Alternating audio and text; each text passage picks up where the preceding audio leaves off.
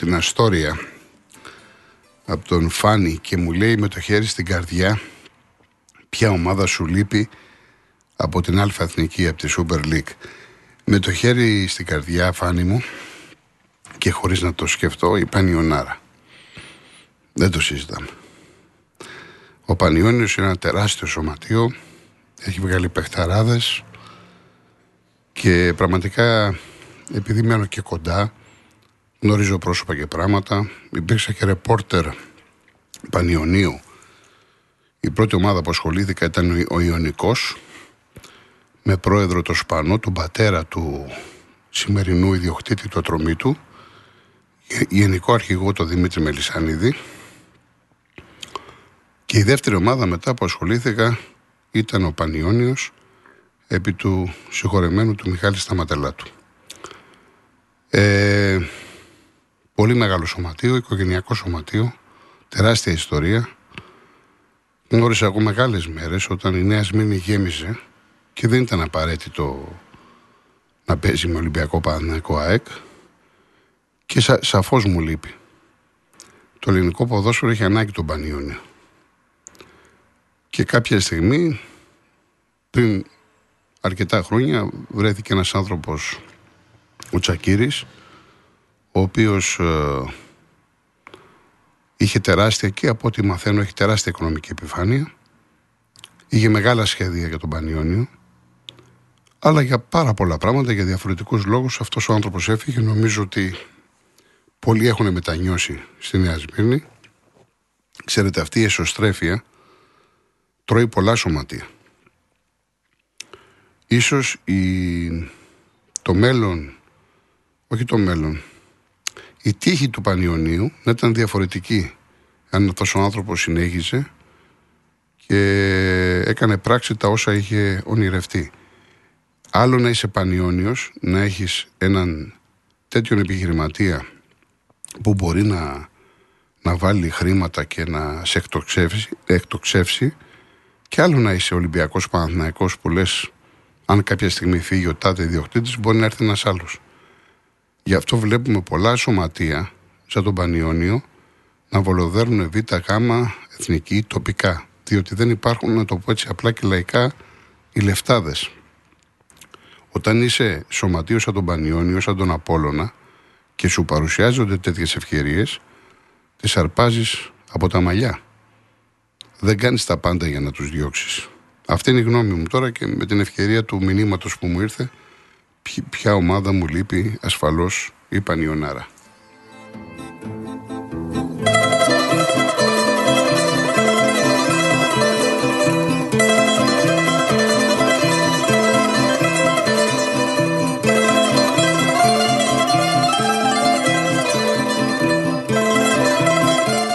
Επανέρχομαι λοιπόν στον Ολυμπιακό.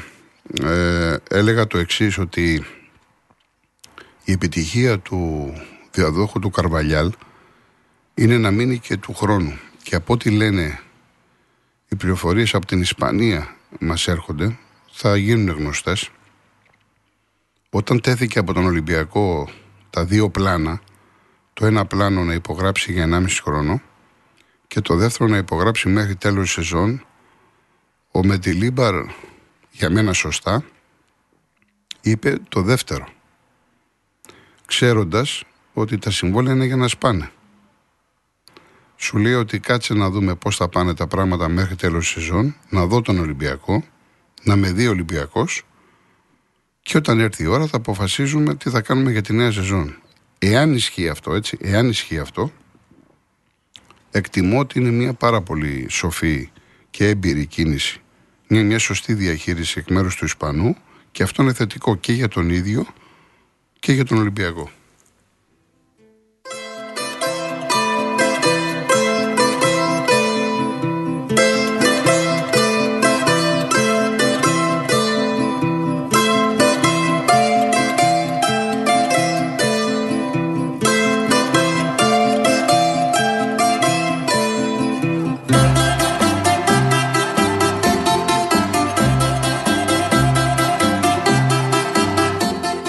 Εκεί και πέρα ο Μετιλίμπαρ θα κριθεί.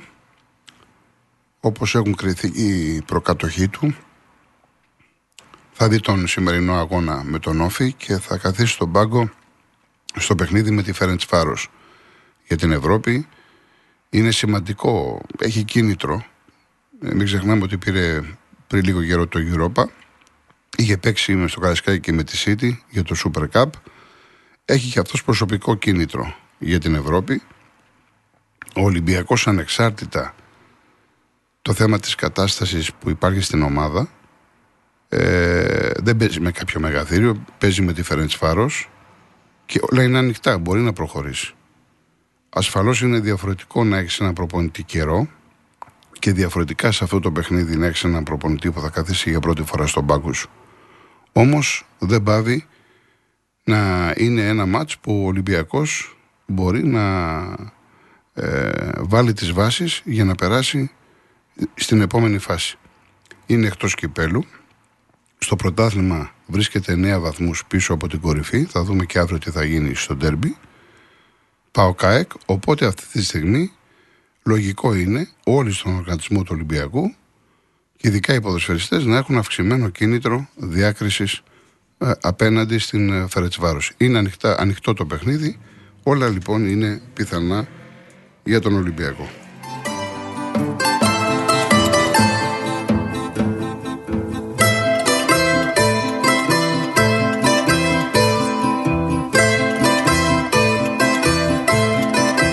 Για τους πιτσερικάδες που με ρωτάτε, ε, ξέρω τρία-τέσσερα παιδιά, δεν θέλω να αναφερθώ εγώ σε ονόματα, είμαι πάρα πολύ προσεκτικός. Η άποψή μου είναι ότι ο Ολυμπιακός δεν είναι τέσσερα, είμαι υπερβολικός. Είναι ένα-δύο παιδιά από, τις, από τους μικρούς που είδαμε με την Ίντερ που πρέπει να τα αξιοποιήσει. Όταν λέω να τα αξιοποιήσει δεν σημαίνει βάλτε τα κατευθείαν στην πρώτη ομάδα, πάρτα μαζί σου, δούλεψέ τα, πάρ τους πράγματα και δώσ' τους ευκαιρίες. Και κατά τη γνώμη μου, ο Βαγγέλης Μαρινάκης πολύ σωστά λειτουργήσε που μετά το παιχνίδι πήγε στα ποδητήρια, τους μίλησε τους ανέβασε το ηθικό, πέταξε και τα καρφιά του για την πρώτη ομάδα. Και ξέρετε, όταν ένα παιδί σε αυτή την ηλικία βλέπει τον ιδιοκτήτη του συλλόγου να έρχεται, να τους μιλάει, να τους δίνει συγχαρητήρια, ανεβαίνει ψυχολογικά, αντιμετωπίζει διαφορετικά τα πράγματα γιατί ποιος είναι ο στόχος, ποιο είναι το όνειρό του σε λίγο καιρό, σε κάποιους μήνες, σε ένα χρόνο να δεχθεί την ειδοποίηση ότι ανεβαίνει στην πρώτη ομάδα. Γι' αυτό αυτός είναι ο μεγάλος στόχος όλων των, ποδοσφαιριστών. Και σε αυτό το κομμάτι τουλάχιστον, επειδή έχω ασκήσει πολύ αυστηρή κριτική όσον αφορά τις επιλογές του Μαρινάκη σε πρόσωπα, πράγματα, καταστάσεις, διαχειρήσεις, προπονητές, σε αυτό τουλάχιστον το κομμάτι νομίζω ότι έπραξε πάρα πολύ καλά. Και με την ευκαιρία να πω γιατί είδα ένα μήνυμα από τον Γιώργο από την Αμορκό και ένα είχα πάρει και μεσοβδόμαδα αρκετά ε, θα πω ότι έλεγα τότε και με τον Κόκαλη που αρκετοί Ολυμπιακοί είχαν αρχίσει και τον βρίζανε εν χορό και με συνθήματα τα γνωστά, ξέρετε. Θα πρέπει να λάβετε υπόψη σας συνολικά τι έχει κάνει ο κάθε άνθρωπος για τον Ολυμπιακό. Το γεγονός ότι ο Ολυμπιακός αυτή τη στιγμή είναι εκτός τίτλου που θεωρητικά είναι μέσα γιατί είναι 9 πότι, δεν είναι 150. Τέλος πάντων, πες ότι δεν παίρνει το ποτάδημα. Δεν έχει έρθει καμία συντέλεια του κόσμου. Ούτε ωραίο είναι να εκφράζεστε έτσι, φύγε μαρινάκι, κάνε μαρινάκι κλπ. Και στο κόντρα, αρκετοί ε, οπαδοί του Ολυμπιακού έχουν βγει και λένε, ε, ασκούν κριτική και λένε να σηκωθεί να φύγει, δεν έχει να προσφέρει κάτι κλπ. Έχει προσφέρει τεράστια πράγματα. Τίτλους. Ο Ολυμπιακός έχει παίξει μπορέα μπάλα έχει βοηθήσει πολύ τον ερασιτέχνη. Ουσιαστικά ο Μαρινάκης στηρίζει τον ερασιτέχνη. Αν εξαιρέσουμε το μπάσκετ που έχουν Αγγελόπολη, ο Ολυμπιακός διαπρέπει σε τόσα τμήματα. Δεν πρέπει λοιπόν να είμαστε αφοριστικοί. Και αυτό τώρα λέω με παράδειγμα το Μαρινάκη. Το ίδιο θα πω, ξέρω εγώ, για το Σαβίδι. Δεν μπορεί ο Πάοκ, ας πούμε, να καταραίει, να έρθει ένας Σαβίδη, να του πετάξει στο Σίβιο, να τον γιγαντώνει, να του πληρώνει τα χρέη να κάνει τόσα πράγματα και να κάθεται ο άλλος και να τον βρίζει και να του λέει φύγει. Ή ο Μελισανίδης τώρα που γύρισε έφτιαξε το γήπεδο. Ασφαλώς έχει κάνει λάθη ο Μελισανίδης στο παρελθόν και ο κάθε Μελισανίδης. Αλλά από εκεί και πέρα, επαναλαμβάνω, κάνει ένα συνολικό ταμείο. Ο Αλαφούζος. Ο Αλαφούζος δεν πλήρωνε. Είχε φτάσει ο Παναναναϊκό στα πρόθυρα να πέσει. Και ξέρουμε την ιστορία πώς σώθηκε. Και τώρα ο Αλαφούζος και τα χρέη είχε πληρώσει και προχωράει και κάνει και μεταγραφές. Πρέπει δηλαδή να έχουμε θετική σκέψη απέναντι στις ομάδες μας, γιατί πολύ εύκολα όταν είμαστε στην κορυφή, αποθεώνουμε. Όταν όμως δεν είμαστε στην κορυφή, και αυτό ισχύει για όλους, έτσι. Εγώ λέω τώρα με αφορμή τον Ολυμπιακό. Αρχίζουμε, φωνάζουμε, βρίζουμε, κάνουμε. Δεν βοηθάμε έτσι τις ομάδες μας. Και πρέπει να κοιτάμε και ποια είναι και η διάδοχη κατάσταση. Αυτά που λέγαμε τον Πανιόνιο. Εντάξει, ο Ολυμπιακός θα μου πεις δεν θα βρει. Θα βρει ο Παναναϊκό ή η ΑΕΚ. Αν και ξέρετε, δεν είναι πολύ εύκολο να ασχοληθεί κάποιος με το ποδόσφαιρο επειδή είναι πετυχημένος στις επιχειρήσεις του. Το ποδόσφαιρο είναι μια ιδιαίτερη ιστορία. Πόσοι και πόσοι λεφτάδες, μεγαλοεφοπλιστές, μεγαλοεπιχειρηματίες έχουν έρθει ή θέλουν να ασχοληθούν παλιότερα και μόλις άρχισαν να μπήκαν στο χώρο, άρχισαν να χορεύουν, να σου λέει ας την κάνουμε, γιατί δεν μας παίρνει εδώ. Δεν είναι εύκολο. Αλλά, εν πάση περιπτώσει, σαφώς ένας Ολυμπιακός, ένας Παναθυναϊκό έχει πολύ περισσότερες πιθανότητες να βρει το διάδοχο από ότι έχει ο Πανιόνιος ή ο Ιακλή που ταλαιπωρείται, ή ξέρω εγώ, η Λάρισα, η Δόξα Δράμας κλπ. κλπ, κλπ λέω έτσι, στην τύχη κάποιες ομάδες ιστορικές. Δικαίωμά σας βέβαια το τι θα κάνετε, την κριτική σας, αλλά από εκεί και πέρα η ζωή προχωράει μπροστά. Έχω πει ότι το πρόβλημα του Ολυμπιακού και αυτό ενοχλεί κάποιους, αλλά νομίζω ότι αυτοί που ενοχλούνται είναι η μειοψηφία. Το πρόβλημα του Ολυμπιακού είναι αυτή η ψύχωση που υπάρχει με το πρωτάθλημα. Και ερωτώ, εάν ο Ολυμπιακός δεν πάρει το πρωτάθλημα φέτος και του χρόνου, τι θα πάθει ο Ολυμπιακός; Θα μειωθεί ο κόσμος του; Θα χάσει το brand name που έχει; Θα χάσει το ειδικό βάρος; Θα πάθει κάτι σαν Ολυμπιακός; Τίποτα απολύτως δεν θα πάθει. Απολύτως τίποτα. Δεν είναι στην ίδια θέση που είναι ο Παναθηναϊκός. Ο Παναθηναϊκός έχει υπάρχει θέμα. Έχεις να πάρεις στο ποτάθημα 14 χρόνια. Έχουν γίνει πολλά. Εντός εισαγωγικών έχει μικρύνει, έχει απαξιωθεί σε κάποιες καταστάσεις κλπ. Και το έχει ανάγκη πολύ περισσότερο. Ο Πάοκ τι να πει τόσα χρόνια. Ο Πάοκ δεν έχει τίτλους που έχουν Ολυμπιακός Παναθυναϊκό ΑΕΚ και όμως εκεί τον βλέπεις ότι παλεύει. Έχει κόσμο, έχει λαό. Γιατί είναι κάποιοι Ολυμπιακοί που και αυτό με ενοχλεί και το έχω πει πολλές φορές, το μόνο που τους ενδιαφέρει είναι το πρωτάθλημα. Ενώ η πλειοψηφία, τουλάχιστον αυτό που εισπράττω εγώ, αυτό που εισπράττω εγώ χρόνια, είναι ότι ο Ολυμπιακός θέλει πλέον την καταξίωση στην Ευρώπη. Αυτό του λείπει. Και η καταξίωση στην Ευρώπη θα έρθει όταν γίνει πλέον η ψύχωση εντός εισαγωγικών του πρωταθλήματος, μεταφερθεί στη ψύχωση για διάκριση στην Ευρώπη. Ο Ολυμπιακός στερείται οράματος. Πρέπει να έχεις όραμα για να προχωρήσεις στην Ευρώπη. Και έχουμε εξηγήσει πολλές φορές τι σημαίνει έχω όραμα και τι σημαίνει πώς μπορώ να προχωρήσω στην Ευρώπη. Λοιπόν, πάμε σε ένα ακόμα διαφημιστικό και μετά να μιλήσουμε λίγο και για ΠΑΟΚ ΑΕΚ που έχει αύριο το μεγάλο παιχνίδι.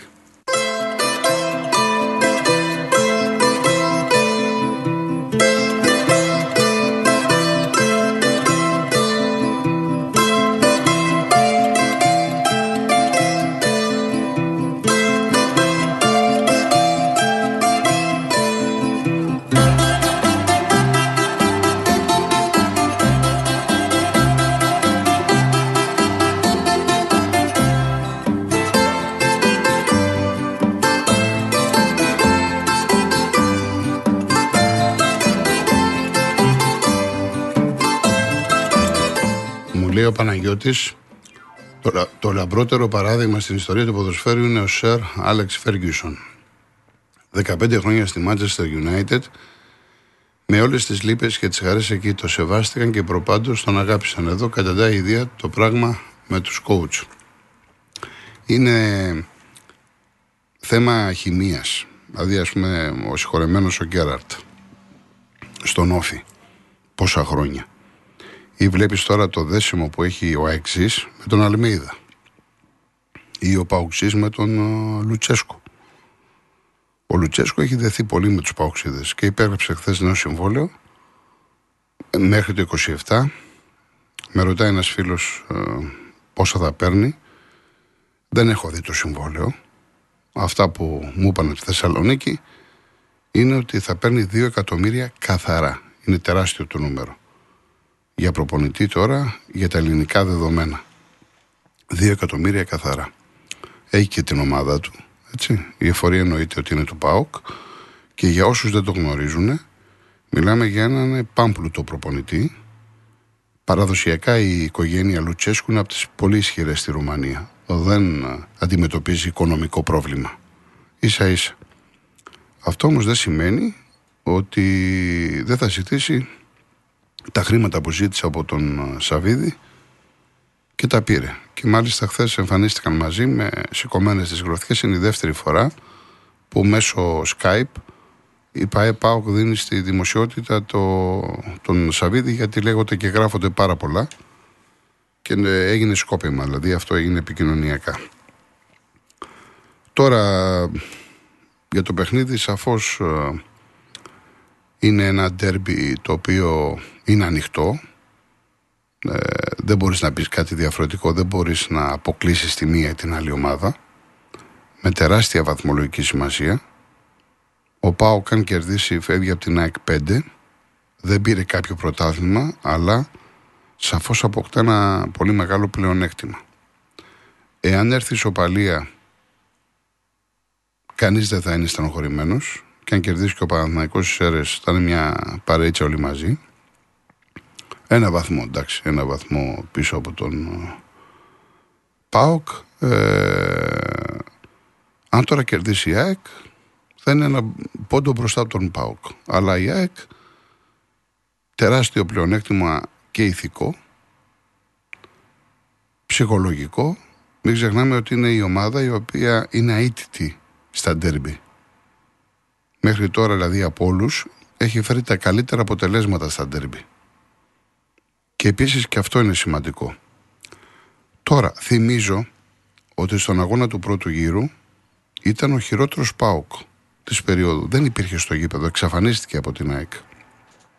Ο Αλιμέιδα τα δύο τελευταία χρόνια έχει πάρει τον αέρα του Λουτσέσκου.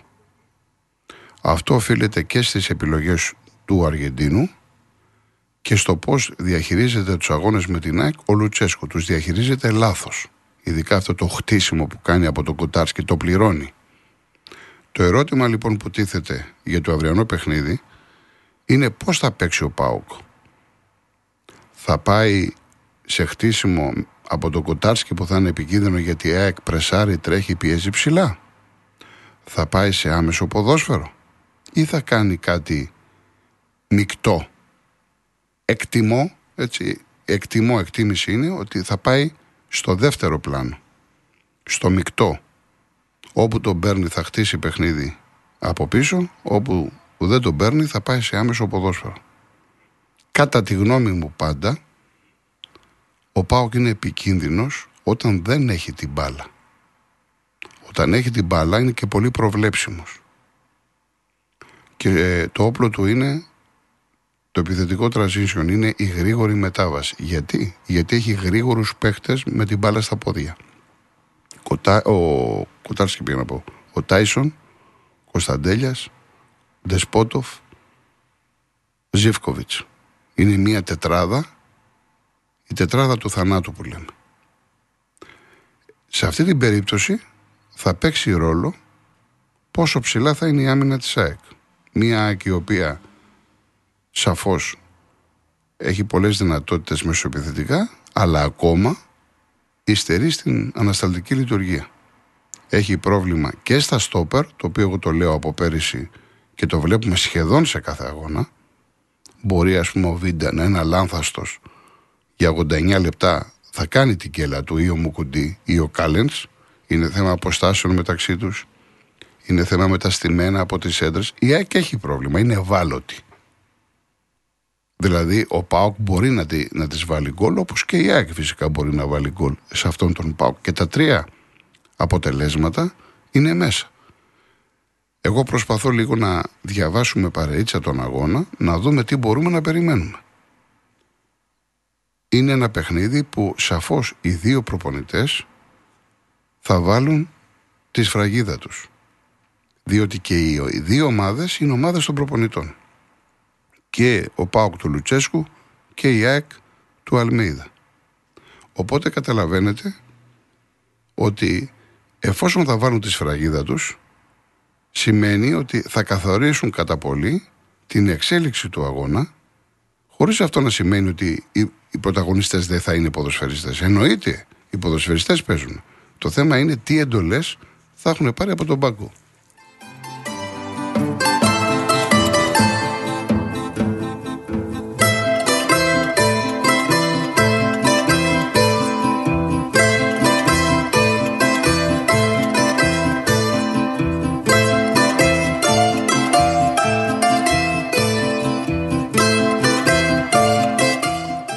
Ετοιμάσει ένα τραγούδι με τη Βέμπο, θα το ακούσουμε μετά. Εντάξει, δεν θα προλάβουμε τώρα.